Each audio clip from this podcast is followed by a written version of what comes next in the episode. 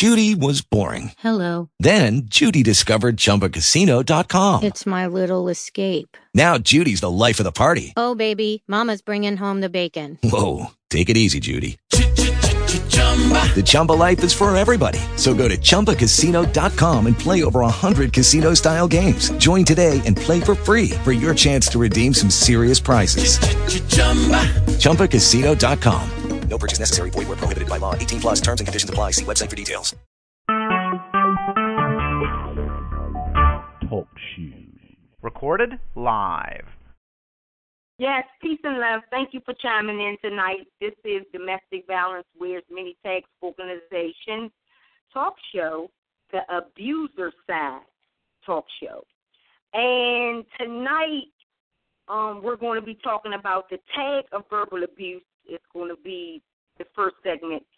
And then the second segment will be the warning sign of an abusive personality, which will be intimidation um, and how those two collab as one um, in a relationship that is balanced. Um, and tonight, we definitely want to, if you want to ask questions, you can post your questions in the chat room, or of course, you can um, text your questions to 202 821 8933.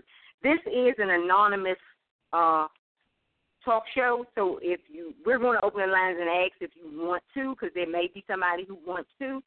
But if you don't want to, you don't have to. Don't feel no pressure here because everything that we like to do is anonymous. Because I know that um sometimes abusers, when they get wind of what victims are trying to do, and we're going to have victims and abusers on the call tonight, but when victims get wind I'm sorry, when abusers get wind of what victims trying to do, help themselves, um, participate in education as it pertains to domestic violence, abusers don't like that.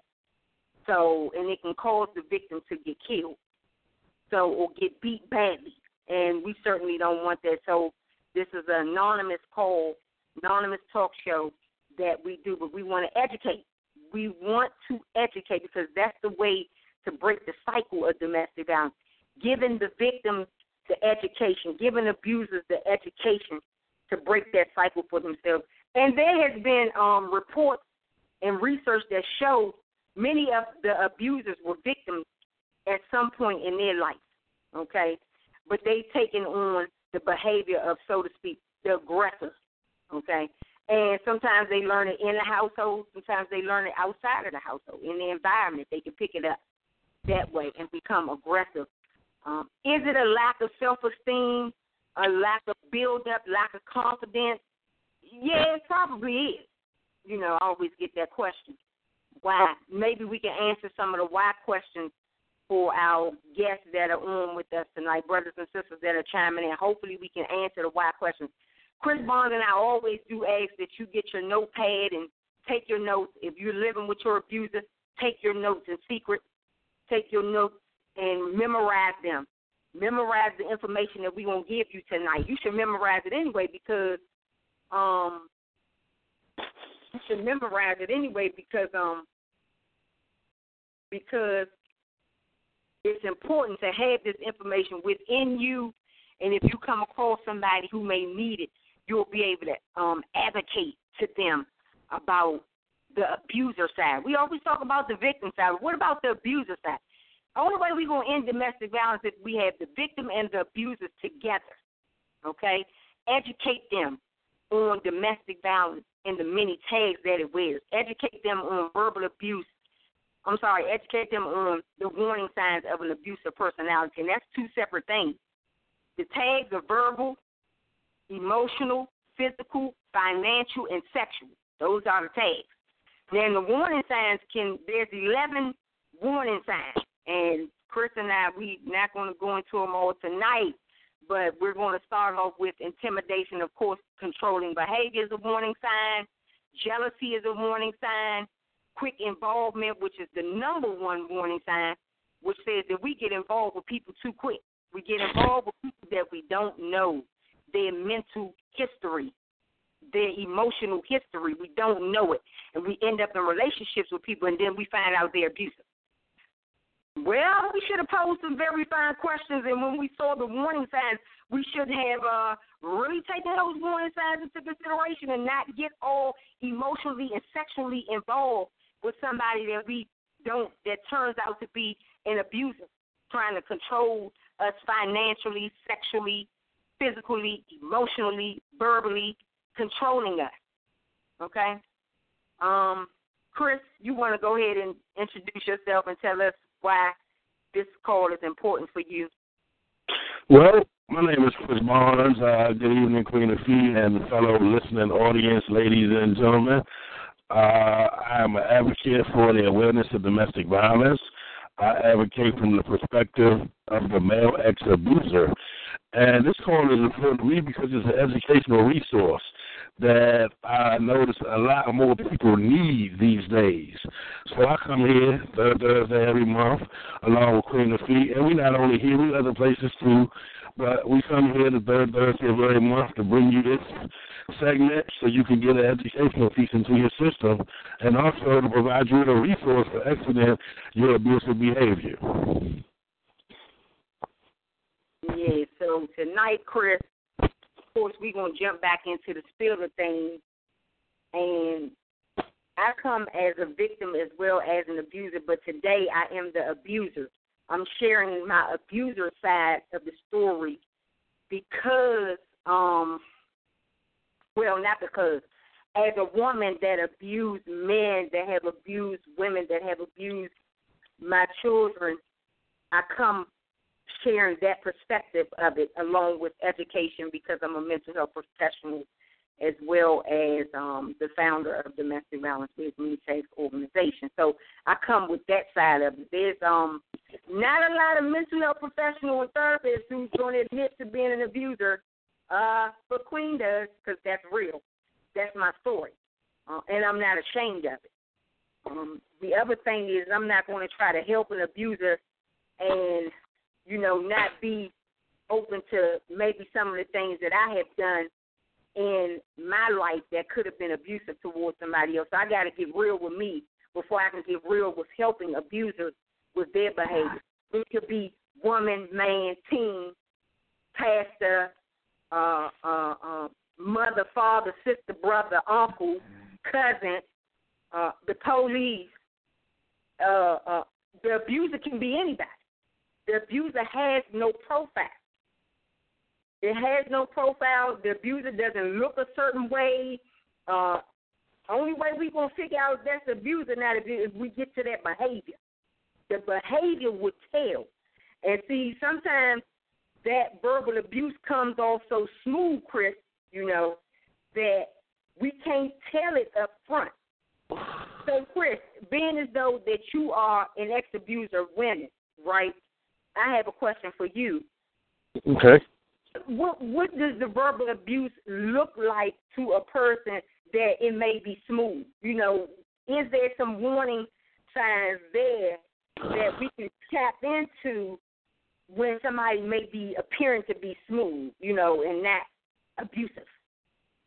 Well, he's appearing to be smooth, but is he appearing to be smooth to you, or is he just a mellow type of dude? And I'm saying he because I'm a male, but this is unisex. Everything I say, even if I put a gender to it, is unisex. Is he smooth with everybody? You know, some people just laid back. So laid back, if they was any more laid back, they'd be asleep. Some people are one way around some people and one way around other people. So again, behavior doesn't lie. If he's this way around you, but when he's talking to his kid's mom or to his mom, he's aggressive with words. He's vocally uh, expressive in a negative way. He yells, he cusses, things like that. Nine times out of ten, you're to end up reaping some of that. Because he's not going to give it to his mother. A man is not going to treat his mother better than he treats you. So if he disrespect her, he to disrespect you. Uh, another warning sign would be does we're speaking of verbal abuse. So let's go with that for now. How was he around other people, not just when he was you? That's what you need to look at. And you need to look at it for a period of time. Not a week, not two weeks, but look at it for six months. And watch him interact with folks, his kids, his kids' mom. Um, if he got to go to court and you go to court with him, how does he talk to the judge? You know, all these things matter. You know, we might look and say, well, why would that matter? I'm not his baby mother. He wouldn't talk to me like that. But he would. Because if he'd do it the one, he'd do it all. Hmm, I think you make a good point there because you said watch how the person talks to their family members or to their friends.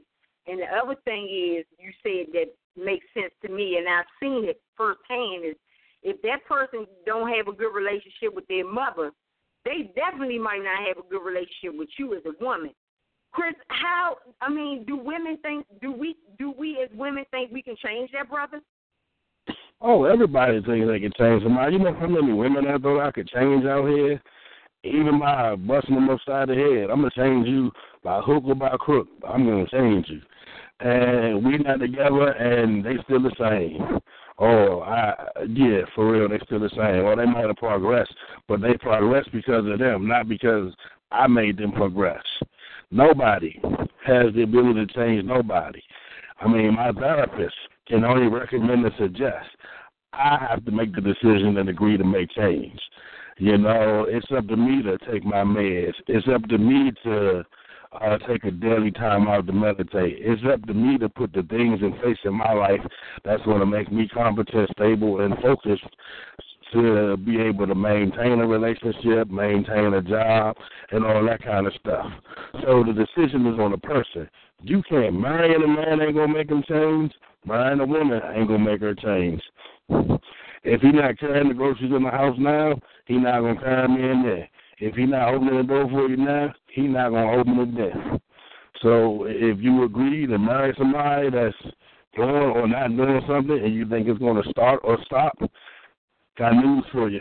It's not. Right. That person is pretty much what you see. Is it is it pretty much what you see what is what you're going to get? Yeah, pretty much. And if the person is doing negative behavior and you marry a person, the negative behavior, you know, every now and then he go play cards and smoke weed or have a drink with the fellas. Go ahead and marry him. He gonna be playing cards every weekend, drinking extra more, extra more, drinking more than he normally did. You know, these behaviors don't just stay the same. They gravitate and gradually get worse. You know, we we do these things because yeah, perhaps there's some enjoyment in them. But when you mix a violent temper and some alcohol together, you get sent to cell block. Right. I have to agree with you on that one because I know me being an abuser of men and drinking, like it, it was just over. I mean, me, Remy Martin, and that person over there, we just battling. And after the the the thing is with me and alcohol is like it made me delusional. So I'd be seeing something probably really wasn't going on, but my mind, you know, at that time, I'm thinking that that's what's going on, and I got and I have my mind and my strength, my anger and rage, every my whole my whole mindset is just made up that this dude over there smiling at another girl. You know what I mean? So I just just cut off just like that because alcohol was truly involved. It was truly involved. Now there was times where I was not drinking and stuff where I still would pop off. But if I had some alcohol, that enhance, that would enhance my anger and my temper and my rage towards that man. And if the girl want to get involved, all of us can get down too. So it don't even matter. But um, that that stuck out to me when you said that the alcohol is alcohol. So if substance is playing a part in it, the verbal abuse is going to be amped up thirty thousand times more. So where the person is sober and may not talk, because you know for whatever reason when they don't drink they don't talk. But as soon as they start drinking, you everything under the sun. I mean, you just all day long. You're a B, you're a B, or you're a hoe, you're a slut. You know, you're all of these things to the abuser. You know, when that person is on substance, at least for some people that I know. There are some cases where I'm sure substance just make the person shut down. They don't say anything, you know, and that is abuse too. That's emotional abuse too. But um, that stuck out to me, Chris, when you say that. So, verbal abuse as a tag of domestic violence, which means is we see verbal abuse a lot in these relationships. Chris, now you may not, and I may not have initially started the verbal abuse, right? We may not initially going into it verbally abusing somebody. Um, but is it a time limit on when we begin to abuse as abusers? Is it a time limit when we begin to, you know, victimize that victim with with verbal abuse? Well, yes and no. There is a time limit, but that time limit varies from person to person. Some people might come out with it immediately. Some people might let it mellow for a month or two. Some people might let it mellow for a week or two. You know, that's why we say six months, eight months, a year before we put a title on two people. Call them, that's my man, that's my woman. Oh, I'm going to marry her, I'm going to marry him. Nah, you know, it, it, it lies in wait. It's kind of like a virus. It'll lie dormant for a while. And then at the right time, it just shows its, it rears its ugly head. And if you're not paying attention, you're going to be caught off guard. But if you're paying attention, hopefully you'll see the red flags and you can make your move and be out before the actual event occurs because again you've been paying attention. You've looked at how he talks to his mom or how he talks to his kid's mom. You've looked at how he talks to his boss and interacts with his friends. You know you've uh monitored some behavior and saw that it was consistent or inconsistent. And based on these few things not these few things alone but based on these few things there's some other factors you include for your personal relationships you decide do I stay or do I go? And every day, I'm not gonna say every day that should be a question, but that should be a constant evaluation. And I'm one who got into a lot of quick involvement relationships in my life. Ninety percent, over ninety percent of my relationships have been quick involvement. And now that I'm at the point where I'm slowed down and I'm really evaluating processes and the things like that, you know, it, it, it makes a big difference, to be honest with you. So it's no need to be in a hurry. If the person was ordained for you to be with, then the person's gonna be there. It's no need for you to rush. Oh God, he's the perfect person. I gotta marry him tomorrow. Okay, go ahead, marry him tomorrow. Then in a couple of weeks from now, see how it is. And then a couple of weeks after that, keep on taking the evaluation not let's not be misled. Some people get married after two weeks and stay married happily for thirty years. None of the warning signs of an abusive personality show up in their relationship. I'm not knocking that. I'm not suggesting that either. That's very good insight right there. Um, if you again, if you're just joining us, this is Domestic Violence Wears Many Tag Organization. Um, the abuser side talk show tonight. And tonight we're educating on verbal abuse as being a tag of domestic violence, one of the number one tags of domestic violence, as well as we're going to educate some more on um, intimidation being a warning, warning sign of an abusive personality. That person verbally in, intimidating you you know, is that is that is that going to be a healthy relationship? Is that something that you can call, you know, a really good relationship to be in? And this is this this goes down to our teens. This goes down to our moms and dads. This goes down to relationships on your job, you know, your supervisor coworker relationship. Do you see the verbal abuse there in your church family? You know, certain people you hang around is it a lot of verbal abuse? Are you always in a circle of people where you might feel like somebody's doing drive-bys on you verbally, you know, you might feel like somebody's putting you down or, you know, just not making you feel comfortable in your environment. Now, remember, you're going to work, You going? You might be going to church. You might be going to the mosque. You might be going to the um, Hindu temple. Wherever it's at. See, because abuse don't have no profile. Keep that. I want y'all to write that down there on your wall somewhere. And write it in your heart somewhere. Abuse do not have a profile. Okay, it can be anybody who can be in abuse. Okay, um, the one man that I don't know, and that's Jesus. Other than that, it could be anybody. Now, um, the other thing is, is with verbal abuse, as parents, as the parent-child relationship, Chris, and I've seen a lot where the parents, and even I've done it, threaten the children. You know, what goes on in my house, stay in my stay in my house. For me, that's a threat. You know, I brought you into this world, I take you out. To me, that's a threat. Um, and especially I brought you into this world, I take you out. It's a whole lot of young people now and older people who have been raised with that saying, you know, I brought you into this world, I take you out. What you saying? Really think about what you're saying. You might think you're coming from a love space, but trust and believe. That child might not be receiving it like that the child could be receiving it from a threatening place. So just be careful with that piece right there. Okay? Um, and then you have some children, some parents who say, little mother effer, get your effing tail over here, your effing butt, your effing butt, you this, that, your son of a bee, your son of a butt, butt, butt, butt. Parents who do that, okay?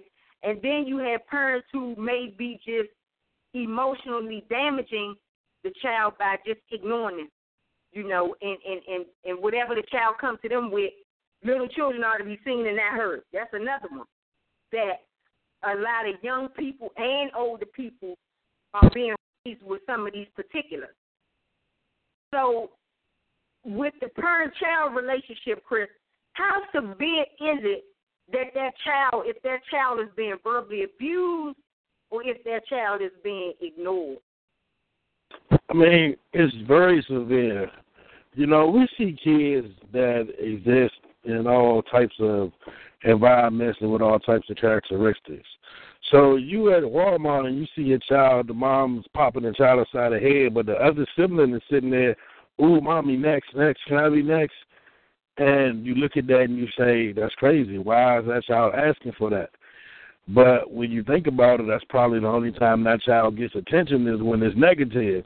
So they seek the negative attention out because they want attention from their mommy um, or their parents, should I say. You know, then you have a situation where, like you said, the the, the parent says things like, "I brought you in this world, I take you out." You know that right there sends a bad message. My mom was uh, famous for saying that. Matter of fact, I think she still says it to me to this day. Um, but she that was one of her famous sayings. You know, I appreciate the fact that I got corrected before I had kids.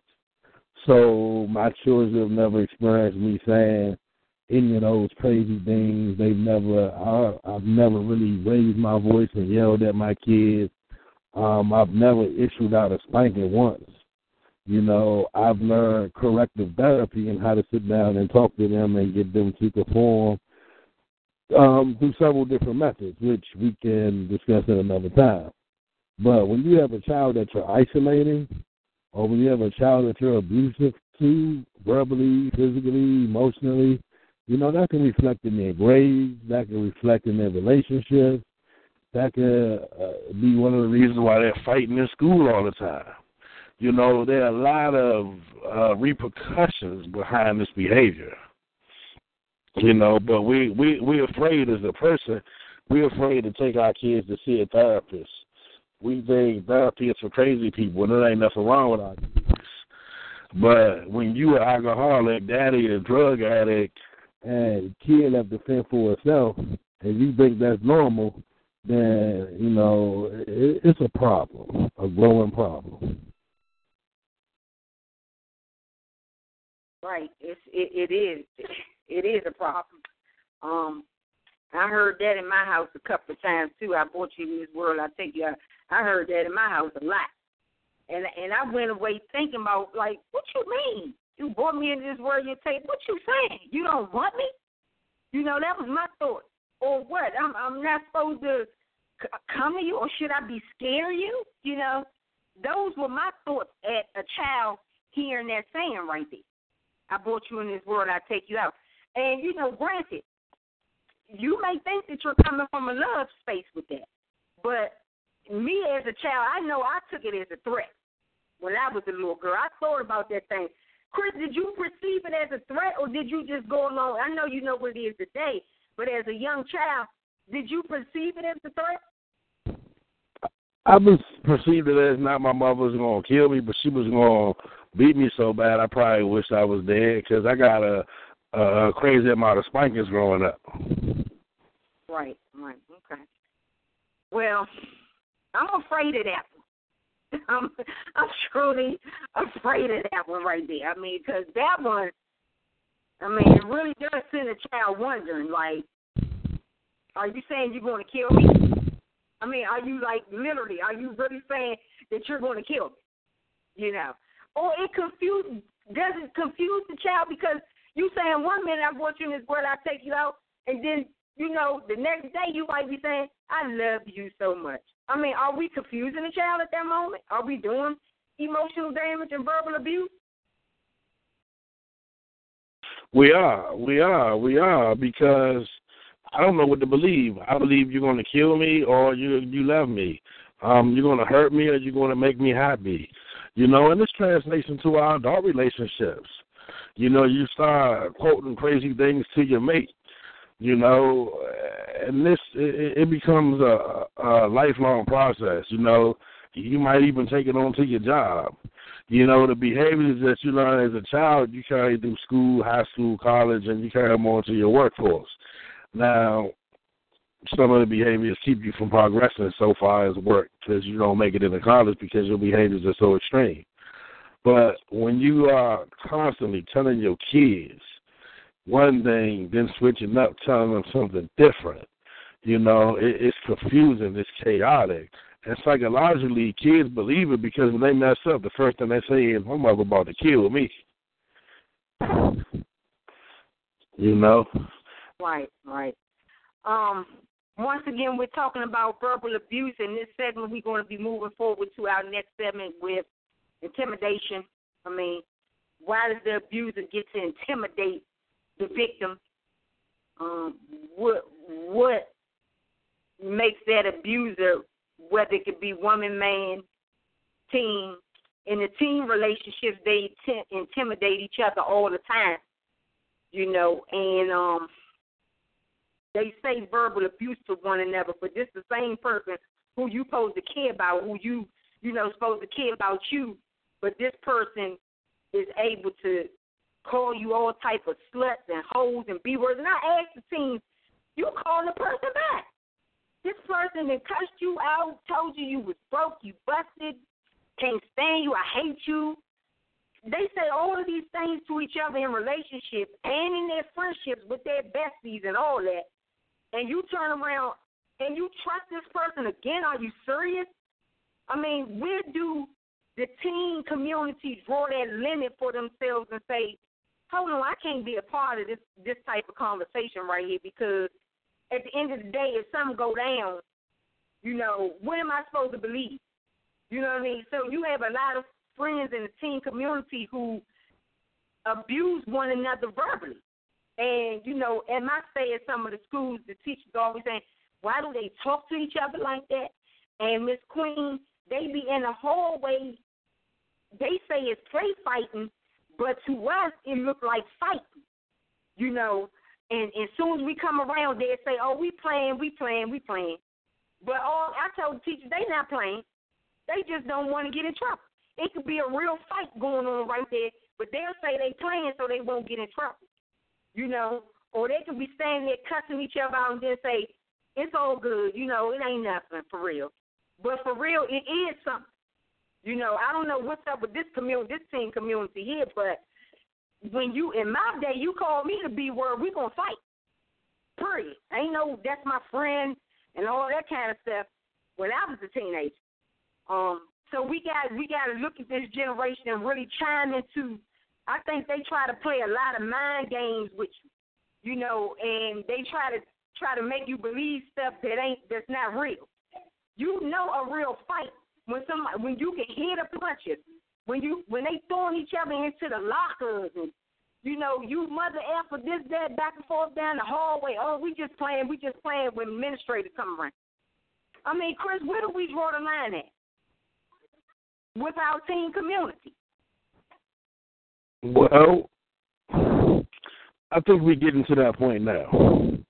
I think we're getting to the point where we're starting to recognize this playful behavior because I was playful like that. Well, I was playful like that, but I realize now it's not playfulness. But I was like that, you know. Don't make me go have sex with her and I point to a girl on the other side of the hallway or on the other side of the classroom, you know, or uh, push a girl up against the locker, or you know something. Then we look at that and say, "Oh, that's minor. That's nothing serious," you know. Oh, that's cute, you know. You know, that's it's it's not cute. It's not minor. It, it's should be taken note of, and it's a warning sign of the people involved possibly their future relationships. You know, we need to examine our teens more carefully. You know, we need more role models out here for the males and for the ladies so they can see how men and ladies behave. You know, we need leaders in our community, basically. You know, we're a group of men raised by women, a group of women raised without a man in the house, and we expect our kids to have normal functioning relationships when they don't have an example of that. You know, everything in life you learn pretty much you learn by example. When you go to school and you are being taught math, they give you examples of the math problem. When you get homework and go home in the book are examples of the problem. You know, if the paper says underline the word that doesn't fit, there's an example of the word that doesn't fit and how you should underline it. Everything in life is taught by example. And if you don't have functional examples of relationships, functional examples of marriages, functional relationships, examples of uh, adult uh, uh, management, like your boss and stuff like that, then it's going to be hard for you to pick that up. And sometimes you become a, a late bloomer. So now you're 30, you realize that. Let's take myself for example. You know, I, in whatever age I was in 2000, when I realized that this life, I can't live this life no more. This life is getting played out. It's not getting me anywhere. Um, I need to correct some things, you know. And so from that point on, I set out to create a new trail or a new path in life. But prior to that, I was going nowhere fast. Why? Because I was in relationships and didn't have an example of what a relationship was like. I got into a marriage, didn't really know what a marriage was about. Didn't have any counseling, didn't have any therapy, none of that. I just said, okay, I met her. Six months later, we married. Three months later, we beating each other up. Six months later, now we not together no more, and she pregnant. You know, ridiculousness ridiculousness. At some point, you got to say, you know what? I need to find an example for myself. You know, see, you have single women out here with a son, and they don't have a man in their life, and that's fine. And you'll hear them say, "I don't need a man," but they don't stop and think your son needs a man. And so, because you don't want to get in a relationship, your obligation becomes to put them in a program, Boy Scouts of America. Get them a big brother, do the Big Brother Sisters program. Get them a mentor. Uh, there are a bunch of organizations out here who provide resources for males that don't have fathers in their home or males that do have fathers in their home because you can never have too many examples. And the same thing for women. You know, young ladies, raising women raising female children with no male in the house, they're not seeing what a male image is about. Ladies, you need to put your daughter around some type of guy. It could be an uncle, it could be a cousin, it could be a grandfather, but it needs to be a reliable male with structure and functionality in his life to provide that example. So when they come across a guy like me when I was 19 and they ask me the wrong question, I go slap them, they walk away and say, no, I'm not going to deal with that. Instead of me hitting them and then having to tell him a nice sad sob story about how I had a bad day and I was angry, which is probably all lies, but they buy it. Why? Because they love the way you lie, and then you do it again, and now and then this vicious cycle of abuse. So if we do it the right way from the ground up, we don't never have these problems in our life. Wow, Dave, is it? That's very. You said something very profound. It, do they love the way we lie as abusers? I mean, is that a fact, Chris? I mean, because that's that's profound right there. I mean, you know, always one of my confessions that I initially made on this segment, maybe some years ago, was that if you look at the video of Rihanna and Eminem, I love the way you lie. I guess that's the proper name of the song that depicts my first marriage completely. And it's the truth. They love the way we lie. They like to hear, I'm sorry, I promise I won't do it again. They want to believe that. They know in their mind, you can't, I can't, no, I can't. And they say it, no, you have said that 10 times already, I'm leaving this time. And then you come up with the perfect word or the perfect verse and you drop that line on them and they say, okay, I'm to give you an 11 chance. But they don't say that. They say, okay, we're to work it out. But what they're really saying is, okay, I'm to give you an 11 chance to with me. And then it happens again. And the same thing happens. And then we come up with that perfect. I mean, it be a line so bomb, you be impressed that you came up with it. And they fall for it because they love the way you lie. Ah, I, I mean, that's that's pretty profound right there. That's pretty profound. That's that's sticking out in my head. Um, for whatever reason. Again, if you're just joining us, this is Domestic Violence Wears Many Tags Talk Show, the abuser side. We're here with Chris Barnes, former abuser of women, Queen Afia, former abuser of men, women, my children. you put it in my way it might get dealt with um, at that time. And we have America who's not paying attention. We have households and stuff where we're not paying attention to the conversations that we're having. A lot of our conversations is aggressive, and it comes off in a way where we're tearing the other person down. Now, granted, you know, some people play with each other like that and all of those things, but you just never really know how that other person is perceiving it. Especially if they come to you in like one of their most broken times and want your advice. You just never really know how that other person is perceiving your negative comment or your negative conversation. Or, you know, you you're joking. You you do verbal abuse disguised as a joke, you know, and that person is taking it in a way where um is hurtful. Now you had some parents again that and some teens that abuse one another in those relationships. And just as Chris was saying, we got to put them in healthy ways, you know, give them the outlet for the healthy communication, showing them how to do it, as well as you learning. So it's to start, I think, with the parents first, because you are the eldest of the household.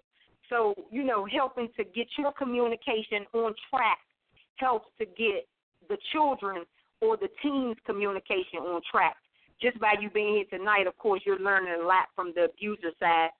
Um, and again, as an abuser, I intimidated men. Um, I told men things, and, and of course, the intimidation is going to come be followed with some threats and be followed with that. Don't make me come to your job. Don't make me come to your house. Don't make me call this person. Don't make me do that. It's that, and then of course there's yelling, a lot of yelling over that victim. I'll do this, I'll do that. You know, you're loud with it. And then it could be some hand movement in there too, with your hands going back and forth in the victim face. Then it could be um where you just have this victim feeling backed up in a corner because you're helping to intimidate them. And, by, and what you're doing by intimidating that victim is grooming a victim. That's what you're doing. You know, you're grooming that victim to become what you want them to become or what you need them to become as the abuser. Um, so, do we use intimidation as a follow up for control? Yeah, because then comes control. It's another warning sign. So, I know that I can get in your face, which is sort of like the bullying piece too. I know that I can get in your face, threaten you, make you feel so bad, or make you feel so low. I could bring up something. You might. Here's one thing that I know we do as abusers.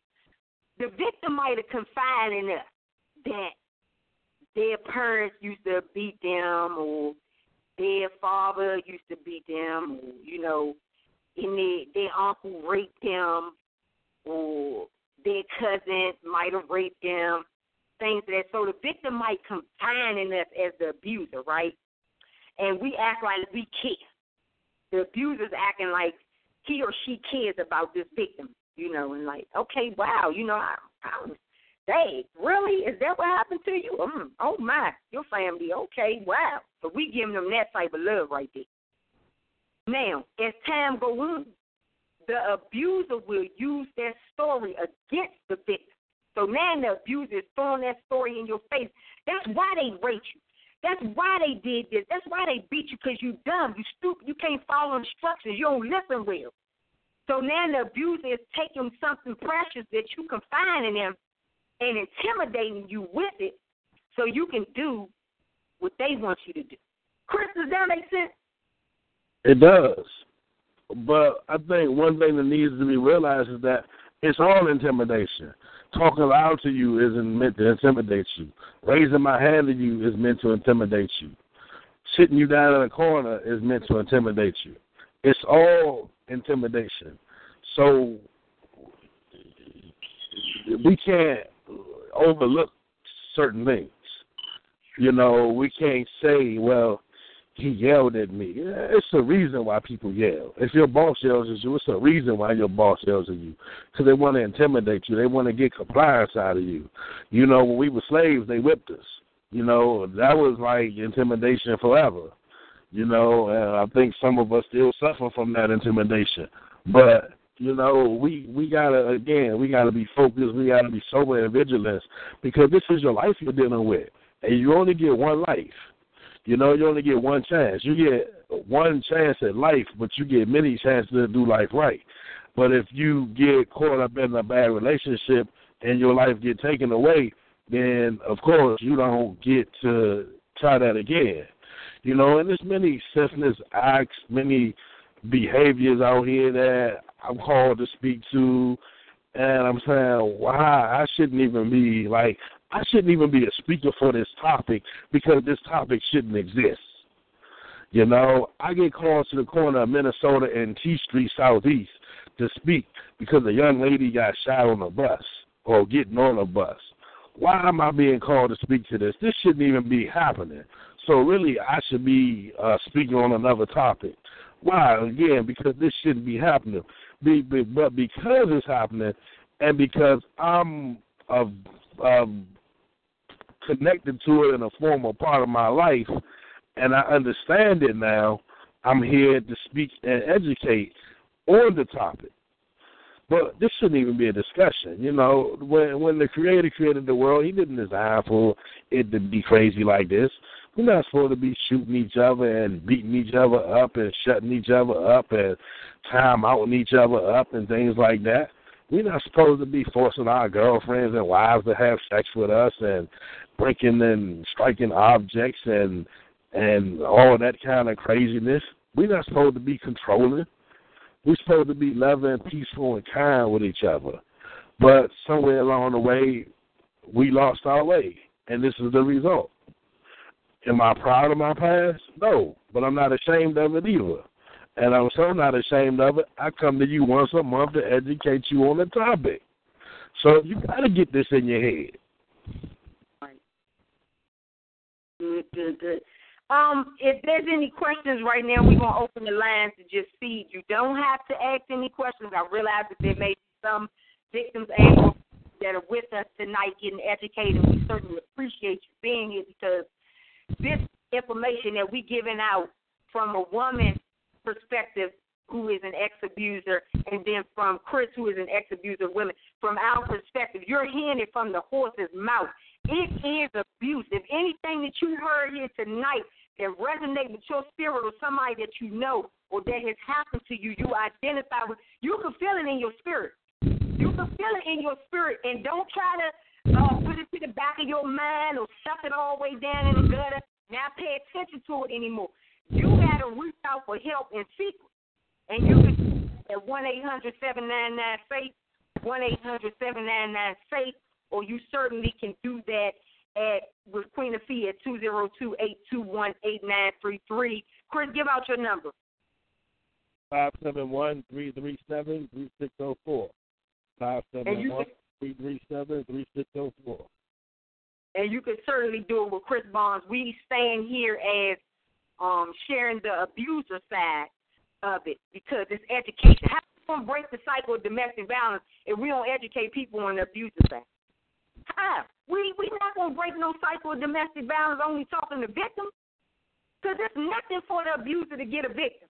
It is nothing for us to go out and intimidate. For me, a man, it's nothing for me to intimidate a man and make him a victim. I'm sure it's nothing for Chris to do it.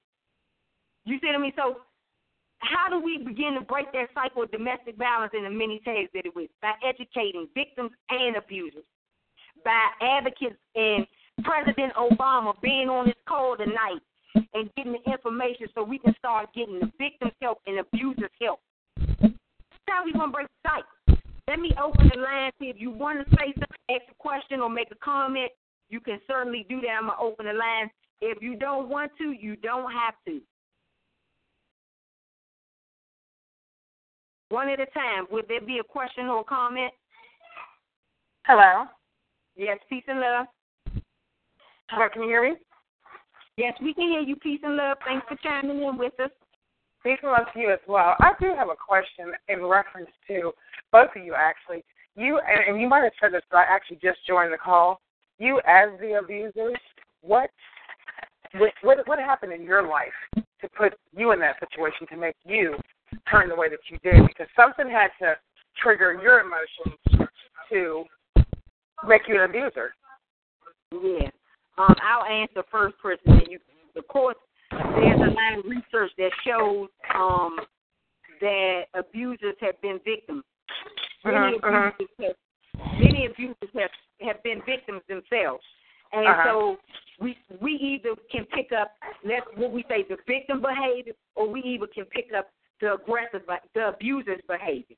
Okay, um, Uh-huh. and me, I started out as a victim of domestic Okay. violence. I was Okay. taking the punches and getting hit over my head and dragged by Uh-huh. my hair, stomped in my face. And I'm gonna post my pictures back up tonight where I was abused. But Okay. then I said to myself, because something traumatic happened, so I say to myself, I'm gonna make a conscious decision. I'm gonna abuse Mhm. men. So Okay. Okay. I decided that every relationship that I got in, I was gonna victimize men, and I I got good at it. I got Uh-huh. good at controlling, intimidating, verbally abusing, and dictating men. And so it lasted for a very long time. Chris, you want to respond? Uh, yes. Now, I know you just said you just got on the line, so let me recap something for you. Uh-huh. One of the, I know you, you said you just got on the line, so I want to recap something for you. Yes.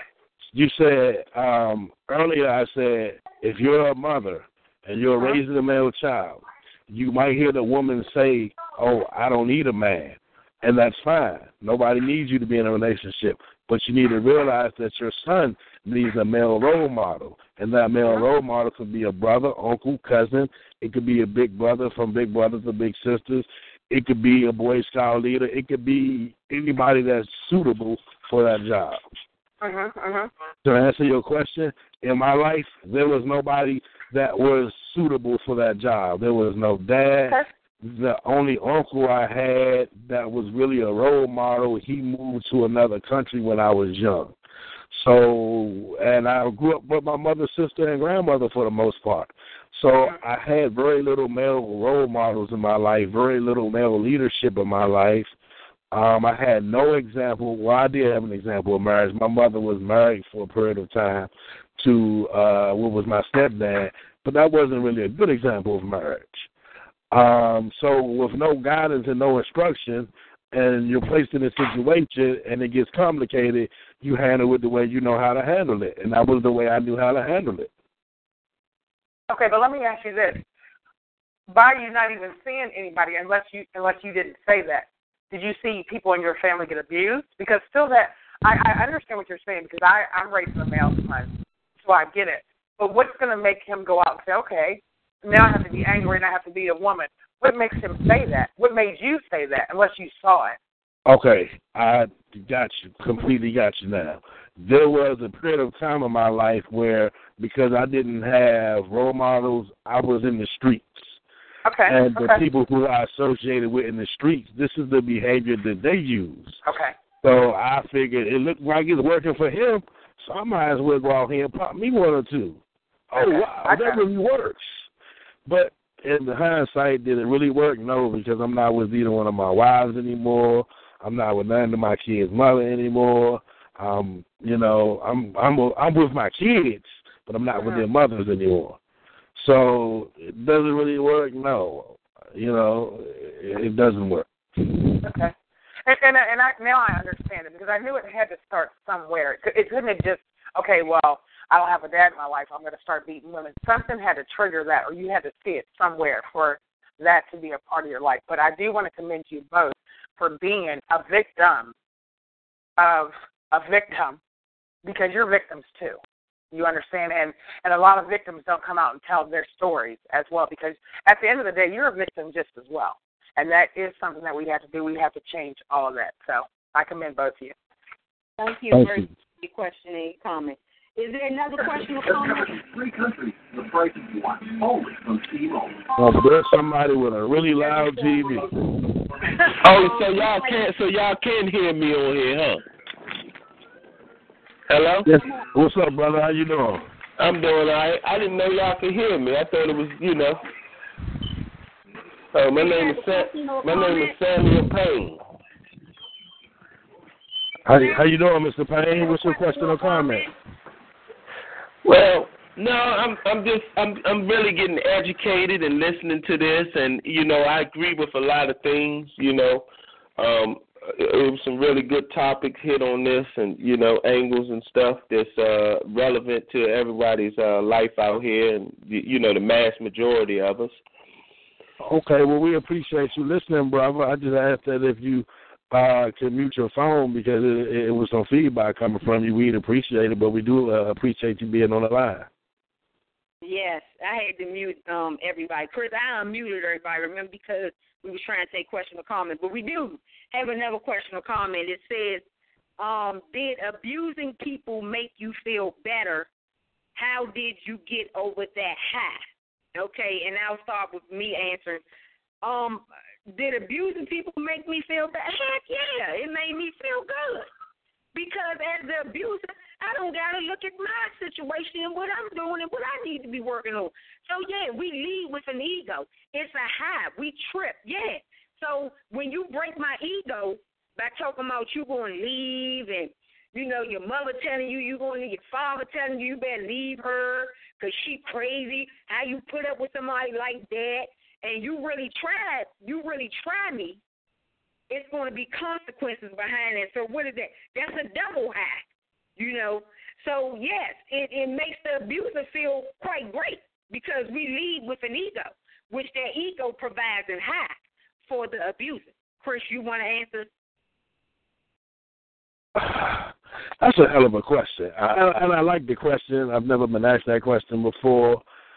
Um, like you said, it was a hell of a high, um, but it didn't really. She used the word that I can't recall now, but it made me feel powerful. It made me feel powerful, like Superman powerful.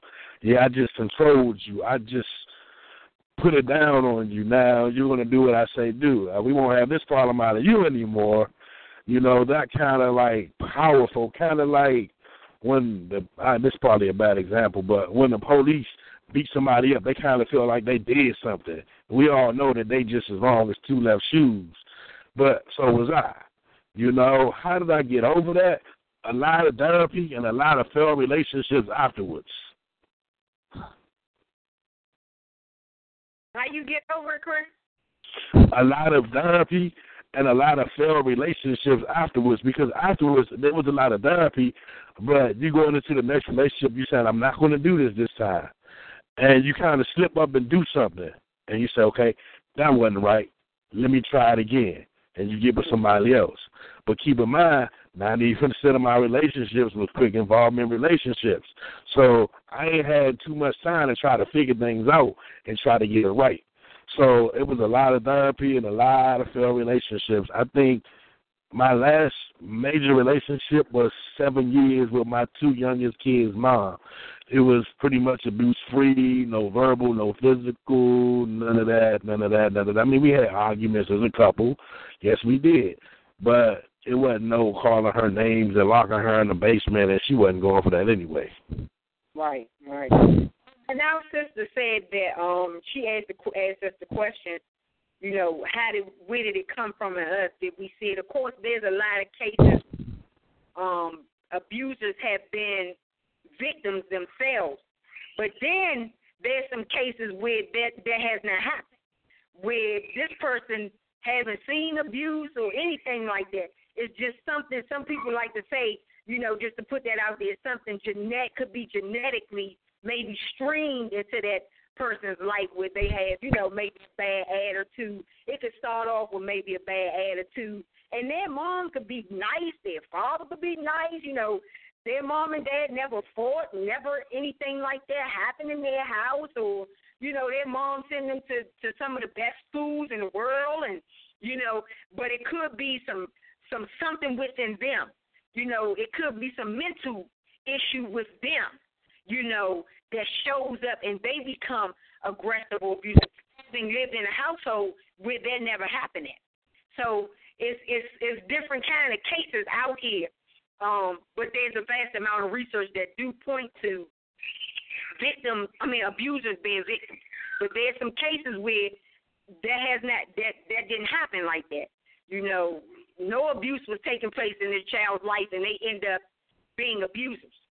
Um, so it's just different cases out here, but we we just need to be the the issue that we have right now is in relationships, parent child relationships, um, intimate partner relationships, same sex relationships. We see in this verbal abuse progress amongst people. No one is taking each other's um, feelings into consideration. We're not approaching a person in a way where, okay, how are you doing today? Um, how are you feeling? Or I have a concern with you. I wanted to talk to you about it. We approach each other like, what's going on with you? And what you mean? And then we approach people automatically judging them, automatically blaming them, automatically criticizing them, which then puts that child on defense. It puts their mom or dad on defense. It puts grandma and grandpa on defense. It puts the police on defense. It puts the judge on defense. It makes people go on defense. You know, and so at that time, you know, we we we we looking at you like, okay, so we we we we, we getting ready to get into something here. You know, is it getting ready to progress or what? Is it getting ready to turn physical or what? So we got to be mindful of the conversations that we're having with one another. We want to be respectful of the other person's feelings, of the other person's concerns, and we want to address them in a more encouraging way, in a more enlightening way. The other thing that I want you to take with you today is don't ignore those warning signs. Chris, Chris and I have put out some great warning signs here to you, and don't ignore the warning signs if you see something like Chris said, if this brother or sister is talking aggressive to their children, you know, because you got some sisters out here that cuss their children out terrible. I mean, they let their children have it. Just complete disrespect. If you with a woman who doing that to her children, she will probably end up doing it to you too. You know. So we gotta pay attention to those warning signs of the people that we have in our circle, of the baby mama, baby daddy thing. we got to pay attention to that. You know, and I have um one of my victims who called me, and I and I have to ask my victims questions like this: Does your abuser allow you allow you to go to school? Does your abuser allow you to work a job? I have to ask my victims questions like that because I know that that abuser is in tip top control over that sister or that brother. You see what I mean? And what I want to do is build trust with that victim and let them know that I'm going to respect the boundaries of that abuser because I don't want to get you killed. I don't want to get you killed. I don't want to get you beat. So my question to my victim is your abuser, I mean, hopefully you're calling me and your abuser is nowhere to be found. Hopefully you're storing my number and, you know, if it, maybe you can't keep it in your phone, maybe you can keep it in your phone under another name. You know, so posing those type of questions to my victims that are, you know, I want to say 16 and above, who are in some of these abusive relationships, even with some of my victims that are being abused by their mom and their dad. They can't let them know that they're talking to me. I say, don't let them know that you have reached out to me. What we do is in private. See, so it's a very delicate situation where you don't want to cross the boundaries of the abuser. So we have to change that language when we say, just leave, just leave, just leave, just leave. We cannot tell victims to do that because it gets that victim killed. We can't sit the victim down and say, let's devise a plan. We we can't do that. Victims have got to be educated. They got to they they've got to feel, you know, empowered. They got to feel like, you know, that they can lead a relationship with the abuser having no clue. You know, and some of the teams have to go off to um foster care or some of them have to go to in DC Sasha Bruce. Um, some of the teams are running away left and right, and I mean they're running away to an adult woman or to an adult male. They're not running away to somebody their same age. They run away to somebody that's older, to an abuser, a potential abuser. So we got to get smart in the way that we deal with victims and helping them come out of the abusive relationship, helping them understand that, hey, I want you to take your situation as serious as I'm taking it as an advocate. Now, will your abuser let you work a job? The victim say, no, I can't work a job. Will your abuser let you go to school? All he does is let me go to school, or all she does is let me go to school. And he or she is calling me every single hour on the hour to make sure that I'm still in school. Or she came and pulled up in front of the school and watched me walk out to make sure that I was still at the she does this every day. Five days a week that I'm on my job or I'm at school, my abuser is checking up on me. See, and and as advocates, as teachers, you know, as educators on domestic violence, we got to start really taking the situation very serious. I understand there's programs out here that need to get money, so you need victims to devise a plan. I get that. But it's getting victims killed. It's getting them killed left and right. Victims know their abusers better than we do.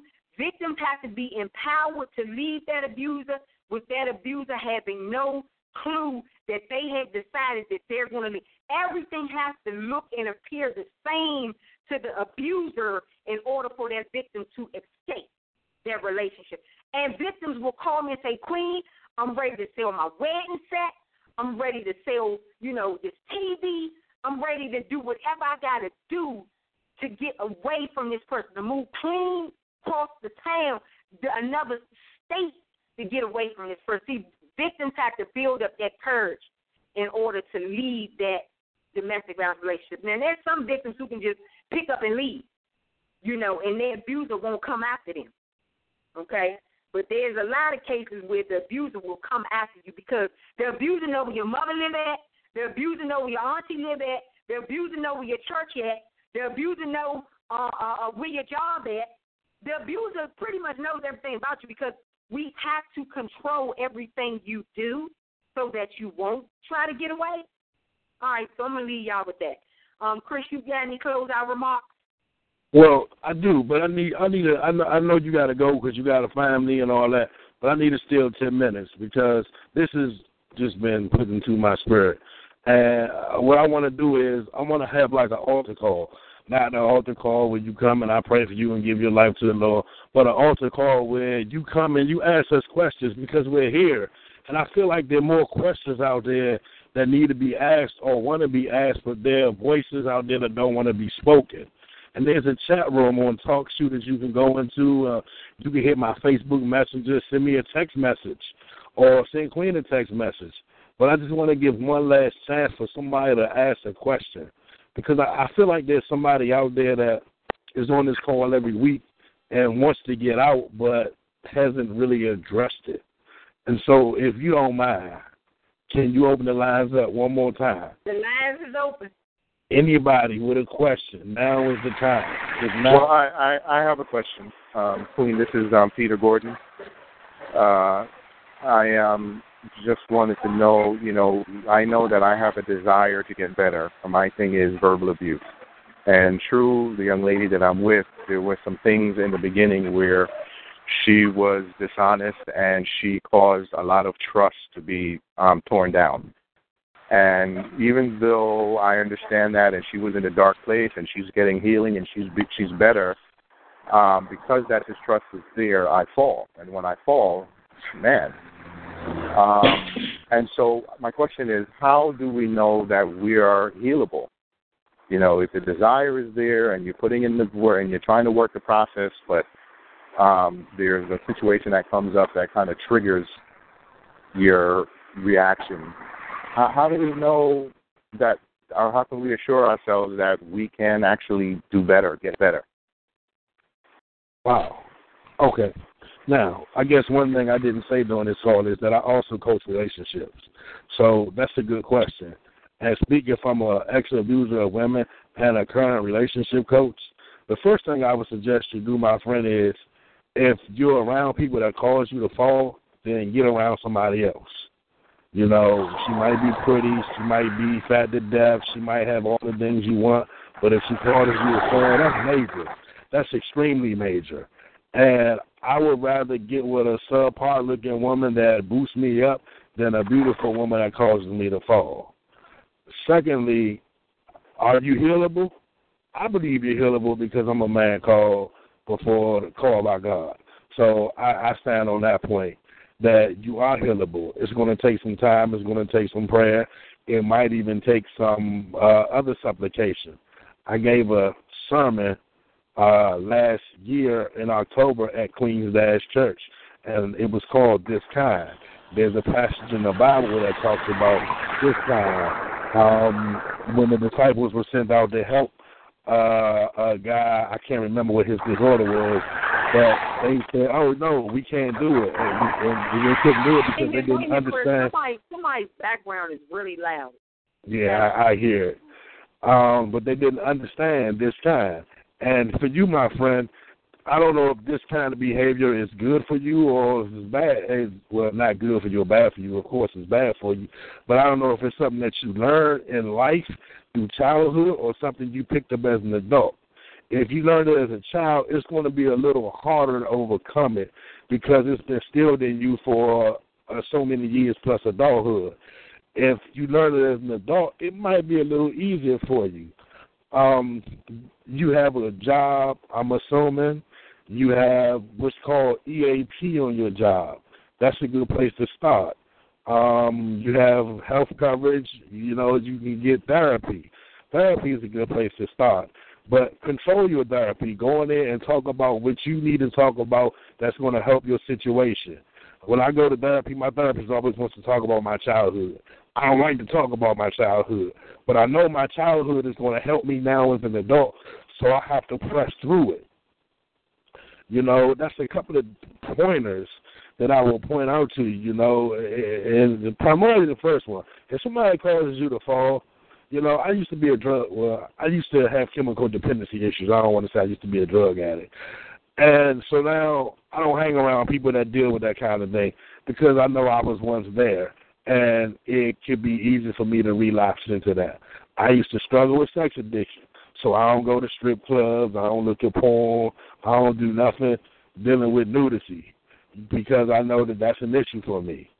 So if I get around one of my fellas and they say, "Oh, we about to go to strip club," I'm about to get on the bus. Y'all have fun. Call me when y'all done. We might get meet up. We might can't meet up. But now that I know that's the lifestyle y'all live, do I really want to continue to associate with that? You know, the Bible tells us wrongful association spoils useful habits.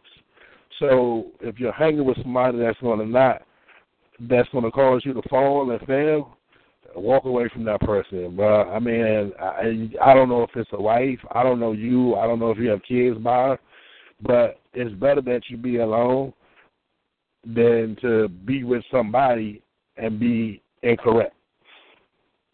Thank you so much for that comment, Chris. Um, and I concur with um, Chris saying that you this is a relationship that can cost you everything. It can cost you everything. We have so many men that women that end up in relationships where that person loses everything. The abuser loses everything. The victim loses everything. And the abuser is saying, How did I do this? What happened? What was we going through? You know, I lost this, I lost that. I lost almost lost my life. I almost killed that person. Because suddenly verbal abuse can lead to the physical. It always does in a lot of cases. If there's a lot of verbal abuse in your relationship, I'm subject to know that there's physical abuse in that relationship as well. Okay? And so you got to think about what's more important for you in your life.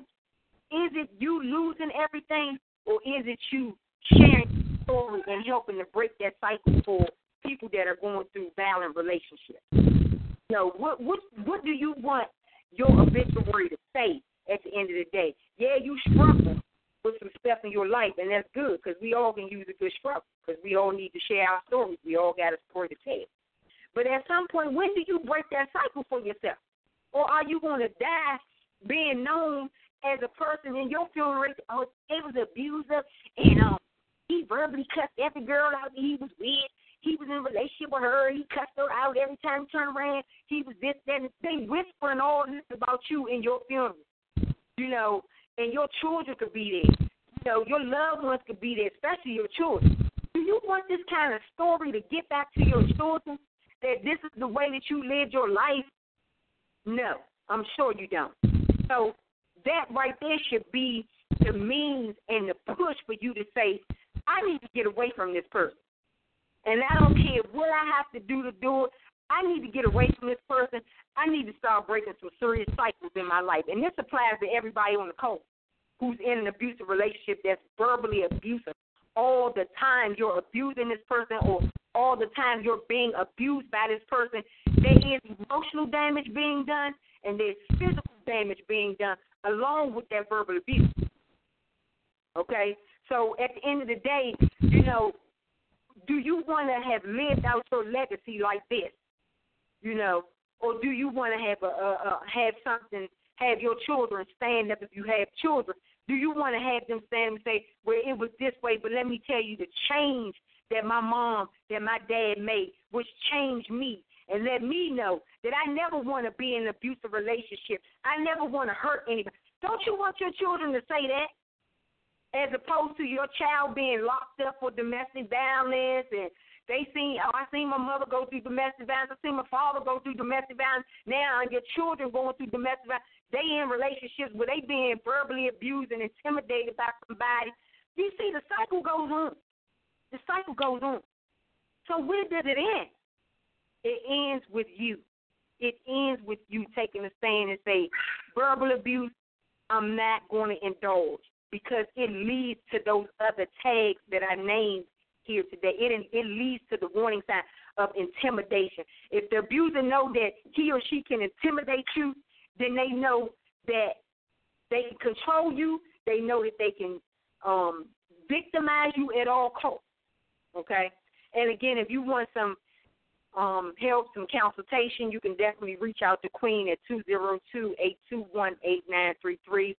Everything that I do is in confidence. I like to help victims secretly. Oh, Queen, I like. I, actually, Uh-huh. actually, I don't know if the brother is still listening, but I like to personally help him. I, he he was humble enough to step out and address a question about an in, inadequacy that he's struggling with in his life, and I really like to help him. And if you're still listening, my phone number is five seven one three three seven three six zero four. You can send me a Facebook request or a Facebook message. You can text me. Um, I mean, it's tons of ways to contact me, but bro, reach out to me. Again, my number is five seven one three three seven three six zero four. Not just him, anybody, but that brother because he was humble enough to stand up and say, "This is the problem that I'm having, and I want to help." So I want to help. All right. Thank everybody for chiming in tonight. I want you to do me a favor. Tell somebody that domestic violence wears many tags. And go in peace and love. Go in peace and love, my brothers and sisters. And thank you for chiming in tonight. Peace and love.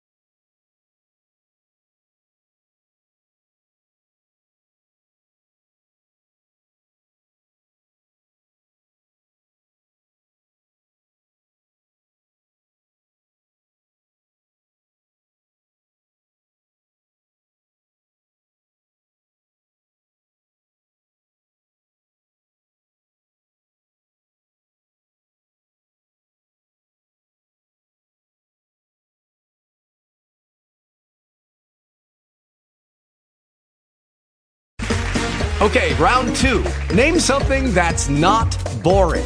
A laundry? Ooh, a book club. Computer solitaire, huh? Ah, sorry, we were looking for Chumba Casino. That's right. ChumbaCasino.com has over 100 casino style games. Join today and play for free for your chance to redeem some serious prizes. ChumbaCasino.com. No purchase necessary. Where prohibited by law. 18 plus terms and conditions apply. See website for details.